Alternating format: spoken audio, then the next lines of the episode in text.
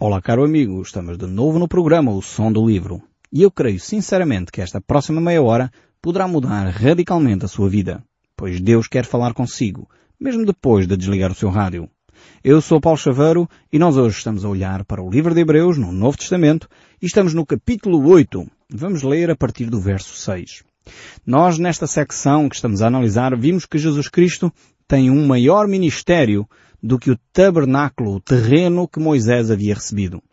Pois ele ofereceu-se a si próprio para poder ser esse sacrifício, ele ofereceu-se para habitar entre nós, como usa a expressão uh, do Evangelho de João, para tabernacular entre nós, morar entre nós. É uma expressão muito interessante esta do grego que encontramos nas Escrituras e por isso mesmo Jesus Cristo é esse tabernáculo celestial, é esse tabernáculo superior ao tabernáculo terreno. Hoje nós vamos olhar para este texto bíblico aqui e vamos ver como é possível também nós termos uma relação com Deus ainda mais profunda, mais intensa do que aquela que os judeus tinham através do tabernáculo. Por isso mesmo nós podemos chegar com confiança até ao trono de graça de Deus. Podemos assim eh, ter essa relação com Deus. Podemos assim eh, ver, vislumbrar, tocar a presença de Deus. E é exatamente isso que nós nos propomos hoje analisar através destes textos bíblicos. Jesus Cristo veio para estabelecer entre nós uma nova aliança. Havia a velha aliança, feita através da lei de Moisés, feita através do seguimento de regras e cerimónias, e Jesus Cristo, quando está naquela, naquele jantar com os seus amigos, os seus doze discípulos, ele diz que vai estabelecer uma nova aliança.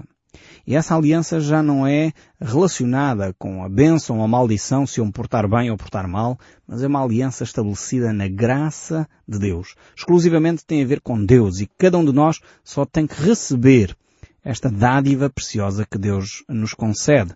Ela é estabelecida através do sangue de Jesus Cristo. Ela é estabelecida através do seu corpo que é entregue por cada um de nós. Por isso mesmo, ele se tornou mediador de uma superior aliança. Esta aliança é realmente o Novo Testamento, a boa nova que Deus nos deixa para nós podermos ter uma relação com Deus. A velha aliança, o Velho Testamento, a lei, eh, Deus deu a Moisés também. Não é nada que podemos dizer que não presta. Não, não é isso.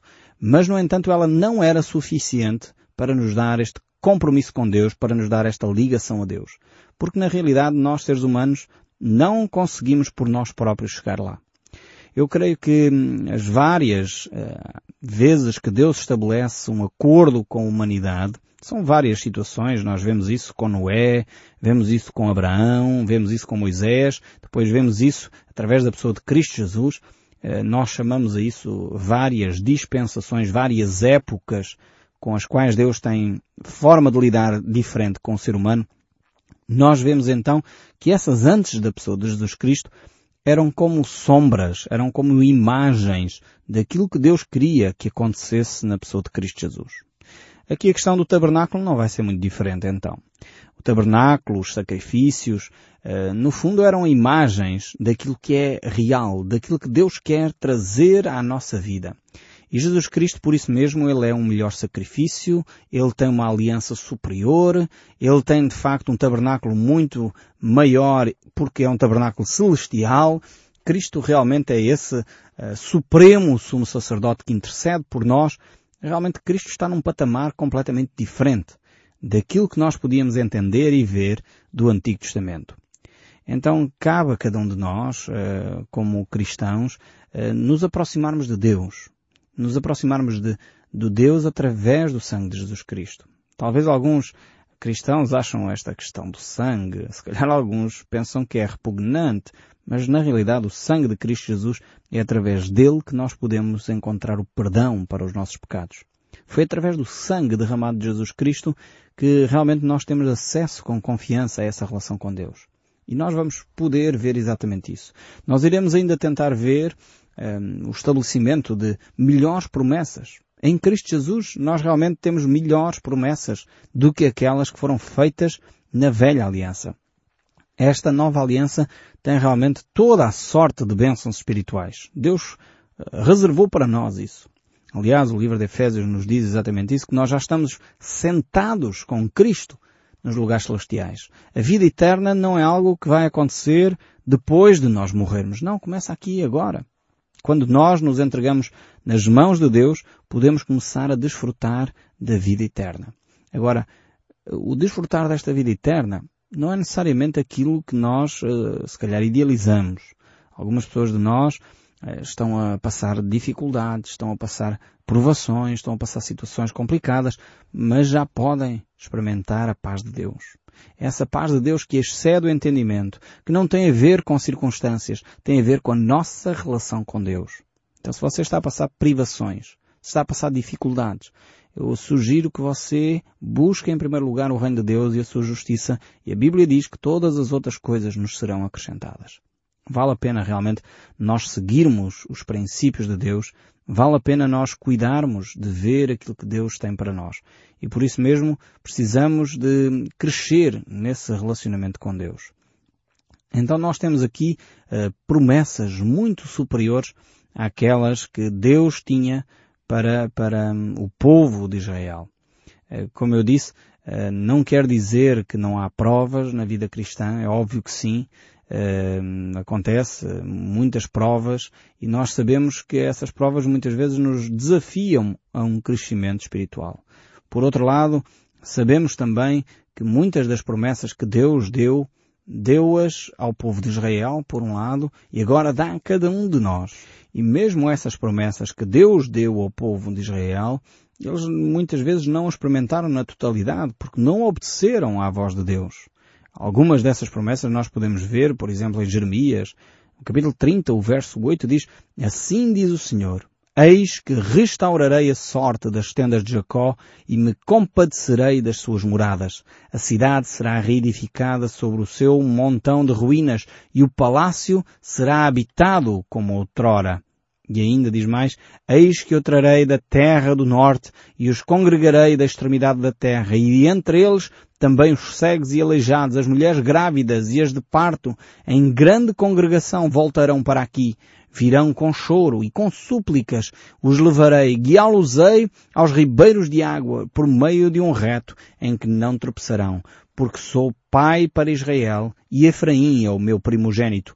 Ouvi a palavra do Senhor, ó nações, e anunciai nas terras longínquas do mar, e dizei, aquele que espalhou a Israel e congregará e o guardará como pastor ao seu rebanho, porque o Senhor redimiu a Jacó e o livrou da mão do mais forte do que ele. Temos aqui neste capítulo 31 exatamente estas promessas uh, que nós podemos ver uh, e é o assunto de alguma forma que o livro de Hebreus se refere. São promessas que ainda não tiveram todo o seu cumprimento. E ainda no verso 31 deste mesmo capítulo diz, Eis aí vem dias, diz o Senhor, em que firmarei nova aliança com a casa de Israel e com a casa de Judá. Temos aqui a promessa de uma nova aliança. Essa nova aliança que foi estabelecida em Cristo. E depois ainda segue. Não conforme a aliança que fiz com os seus pais, no dia em que os tomei pela mão para os tirar da terra do Egito, porquanto eles anularam a minha aliança, não obstante eu os haver desposado, diz o Senhor, porque esta é a aliança que firmarei com a casa de Israel depois daqueles dias, diz o Senhor.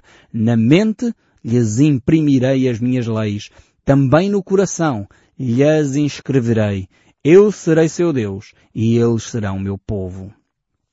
Que tremendo esta declaração aqui, mas sabemos que o povo de Israel ainda não viveu este momento. Ainda não experimentou na totalidade esta promessa que Deus tem aqui. Eles não guardaram ainda na totalidade a lei do Senhor como algo espiritual, mas sim como letra morta. Por isso Jesus dizia aos fariseus que eles eram hipócritas, porque eles sabiam cumprir a lei. Eles cumpriam a lei rigorosamente, mas na realidade o seu coração estava longe de Deus. Por isso Deus aqui quer imprimir a sua lei nas suas mentes e nos seus corações. Ou seja, Ele quer transformar as motivações das pessoas. E vemos ainda que o povo de Israel ainda está longe de atingir esta verdade. Ele diz aqui que não ensinará jamais um ao outro, o seu próximo, cada um ao seu irmão, dizendo conhece ao Senhor, porque todos me conhecerão. Como sabemos, Israel ainda não está a viver esta realidade. E diz ainda, desde o menor até ao maior deles, diz o Senhor, pois perdoarei as suas iniquidades e os seus pecados, jamais me lembrarei. Realmente temos promessas aqui neste texto de Jeremias tremendas. E eles fazem esta referência aqui ao livro de Hebreus, que nos mostra exatamente promessas que ainda terão o seu cumprimento na totalidade. E é aqui que realmente requer fé. A fé não é só uma atitude ou um sentimento que vem do nosso coração para podermos receber alguma coisa imediatamente. Não. Aliás, se nós analisarmos bem os textos bíblicos, vamos ver que aquele que é chamado pai da fé, que é Abraão, esperou 25 anos para ver cumprida a promessa que Deus havia feito. E às vezes nós, quando lemos as páginas da Bíblia, não nos reparamos, não nos damos conta da diferença de tempo que vai desde a promessa até ao cumprimento da promessa. Nós costumamos dizer que, que, eu, que somos, no fundo, a geração do micro-ondas, a geração do imediatismo, a geração do aqui e agora. Nós queremos a promessa hoje e ontem queríamos ver cumprida essa promessa. Nós queremos a oração agora e daqui a pouco, a menos de uma hora, a resposta é imediata. Nós somos assim, a nossa geração é muito imediatista. Mas realmente a fé que se desenvolve no nosso íntimo é uma fé que leva tempo, precisa de tempo para germinar. É como as plantas. Não sei se você uh, gosta de agricultura. Eu gosto muito de ver a natureza a crescer.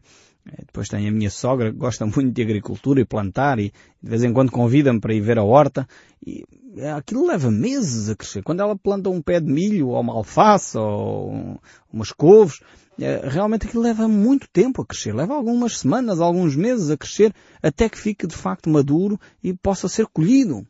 E quem conhece melhor a agricultura que eu sabe disso. Só que às vezes nós na vida espiritual queremos semear agora e colher daqui a meia hora. E a maior parte das vezes isso não acontece assim. E quando não acontece, o que, o que faz é que o nosso coração se desanima, fica abatido. Nós precisamos de voltar aos rudimentos da fé. Precisamos voltar a perceber que a nossa relação com Deus precisa de tempo para crescer e florescer precisa de tempo para dar frutos. E quando Deus dá promessas, nós temos de aprender a perseverar, temos de aprender a esperar, temos de aprender que realmente a promessa nem sempre chega quando nós queremos.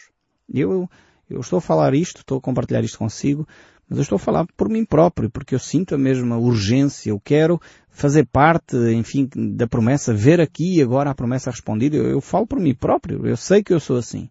Eu pertenço a esta geração do aqui e agora. Eu pertenço a esta geração do imediatismo. Eu gostaria de fazer a oração agora e neste momento estou a ver a resposta de Deus. Mas a fé, a verdadeira fé, é aquela que mesmo não vendo a resposta de imediato, mantém-se firme. Não abandona, não desiste, não desanima, não fica desencorajada, porque é fé.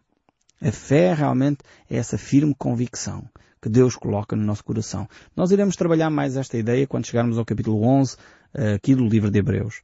Mas agora, voltando aqui ao capítulo 8, verso 6, vejamos aqui o que o texto bíblico nos diz. Diz assim, agora com efeito, obteve Jesus ministério tanto mais excelente, quanto é ele também mediador da superior aliança, instituída com base em superiores promessas.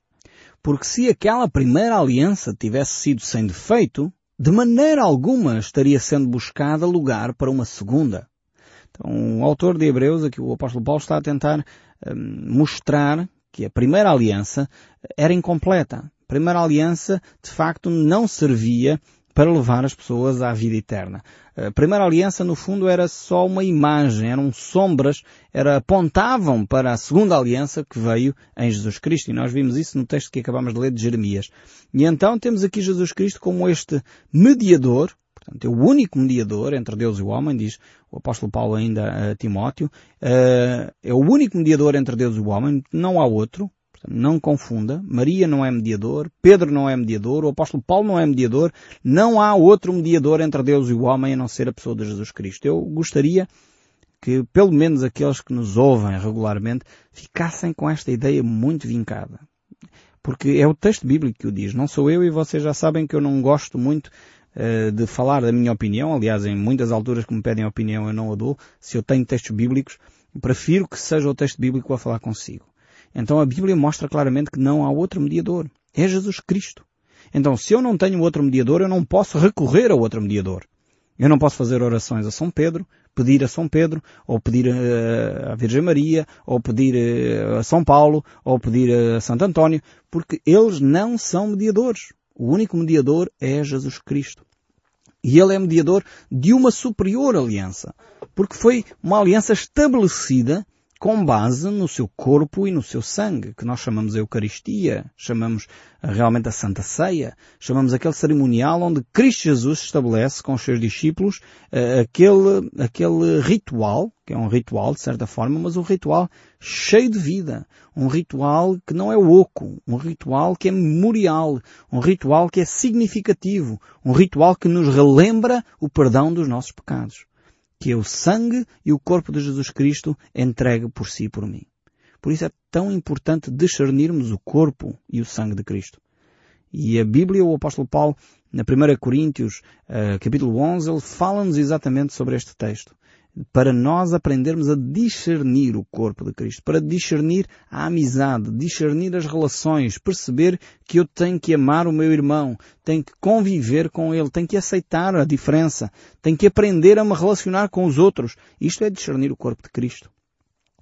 E realmente o texto bíblico nos desafia a esta superior promessa também. Temos então aqui uma superior aliança, temos aqui então uma superior promessa. O verso 8 ainda diz, e de facto, repreendendo-os, diz, Eis aí vem dias, diz o Senhor, que firmarei nova aliança com a casa de Israel e com a casa de Judá.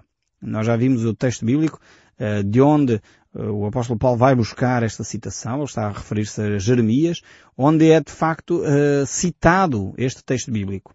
E aqui percebemos que se a primeira aliança tivesse sido perfeita, não havia razão para uma segunda. Mas ainda diz mais o texto bíblico não segundo a aliança que fiz com os meus pais no dia em que os tomei pela mão para conduzir até fora da terra do Egito, pois eles não continuaram na aliança e não tentei para eles, diz o Senhor, porque esta é a aliança que firmarei com a casa de Israel depois daqueles dias, diz o Senhor.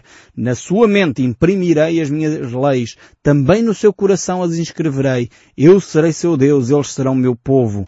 Não ensinará jamais cada um ao seu próximo, nem cada um ao seu irmão dizendo conhece ao Senhor, porque todos me conhecerão desde o menor até o maior, pois para com as suas iniquidades usarei de misericórdia e dos seus pecados jamais me lembrarei. Temos aqui de facto a citação uh, deste texto bíblico que nós lemos em Jeremias e por isso é que nós começamos o nosso programa por ler o texto em Jeremias, onde vemos que Jesus Cristo, com o seu sangue, ele estabelece então esta nova aliança. E realmente precisamos de entender que esta nova aliança é uma aliança espiritual. É uma aliança que é estabelecida com o nosso Deus. Não mais baseada numa lei de retribuição, não mais baseada numa lei se eu me porto bem sou abençoado, se eu me porto mal sou amaldiçoado. E infelizmente algumas congregações, algumas comunidades querem voltar a esta velha aliança. E dizem se você deu dízimo, então vai ser abençoado. Se você fez boas obras, talvez vá para o céu. Isto é velha aliança. A nova aliança não diz isto. A nova aliança diz que é o sangue de Jesus Cristo que me purifica de todo o pecado. E se eu deposito a minha fé nessa obra que Cristo fez, eu tenho a vida eterna. A todos quantos o receberam deu-lhes o poder de serem feitos filhos de Deus, aos que creem no seu nome. Não há mérito em mim, não há capacidade em mim para eu poder alcançar a vida eterna. A vida eterna vem diretamente das mãos de Deus para mim. Basta-me receber esse presente de Deus. Por isso é graça, não é obras.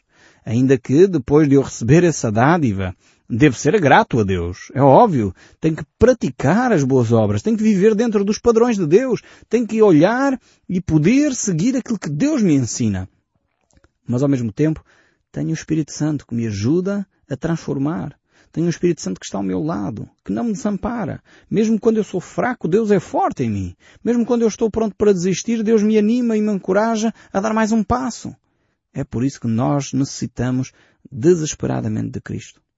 Por nós próprios nós não chegamos lá. Não conseguimos a não ser pelo sangue e pelo corpo de Jesus. A não ser pela comunhão com a comunidade. A não ser com a comunhão com os irmãos. Por isso, se você deixou a sua congregação, abandonou, já não vai à sua comunidade, por favor, volta a uma comunidade, estabeleça ligações espirituais, estabeleça ligações baseadas no amor, porque é pelo amor, diz o texto bíblico, que seremos conhecidos. Realmente precisamos de aprender a estabelecer esta nova aliança. E a nova aliança é adequada a cada um de nós. Talvez dando uma pequena ilustração para perceber a diferença entre a nova e a velha aliança, talvez se facilite uma pequena ilustração. Vamos imaginar a Dona Maria que está a cozinhar um arroz. E de, e de facto ela uh, estava na cozinha e tocou o telefone, foi atender o telefone, teve uma conversa com a amiga, cerca de uns 45 minutos, e de repente começou um cheiro queimado de arroz, o arroz ficou pegado à panela. Ela tentou apagar o fogo, enfim, salvar a panela pelo menos, porque o arroz já estava todo queimado, e tentou com o garfo tirar, tentou, não conseguiu, mas com uma espátula, enfim, com cuidado e com perseverança lá conseguiu limpar aquela panela. Significa que aquele garfo era, não presta? Ou que o garfo não faz a sua função? Faz, continua a servir para alimentar. Mas, com outro utensílio mais adequado, consegue-se então limpar de uma forma mais adequada aquela panela queimada. A mesma coisa acontece aqui entre a velha aliança e a nova aliança, entre a lei e a graça. Não é que a graça não prestasse, não é que a graça fosse errada, não, a graça era de alguma forma um precursor, era um espelho para que o homem se pudesse ver a si próprio, perceber as suas limitações, perceber que por si mesmo não chegava lá e por isso mesmo necessita do sangue de Jesus Cristo para purificar o seu pecado. E nós iremos entender nos próximos programas como o sangue de Jesus Cristo é superior ao sangue de animais, a nova aliança é superior à velha aliança, as promessas de Cristo são promessas superiores às promessas do Antigo Testamento.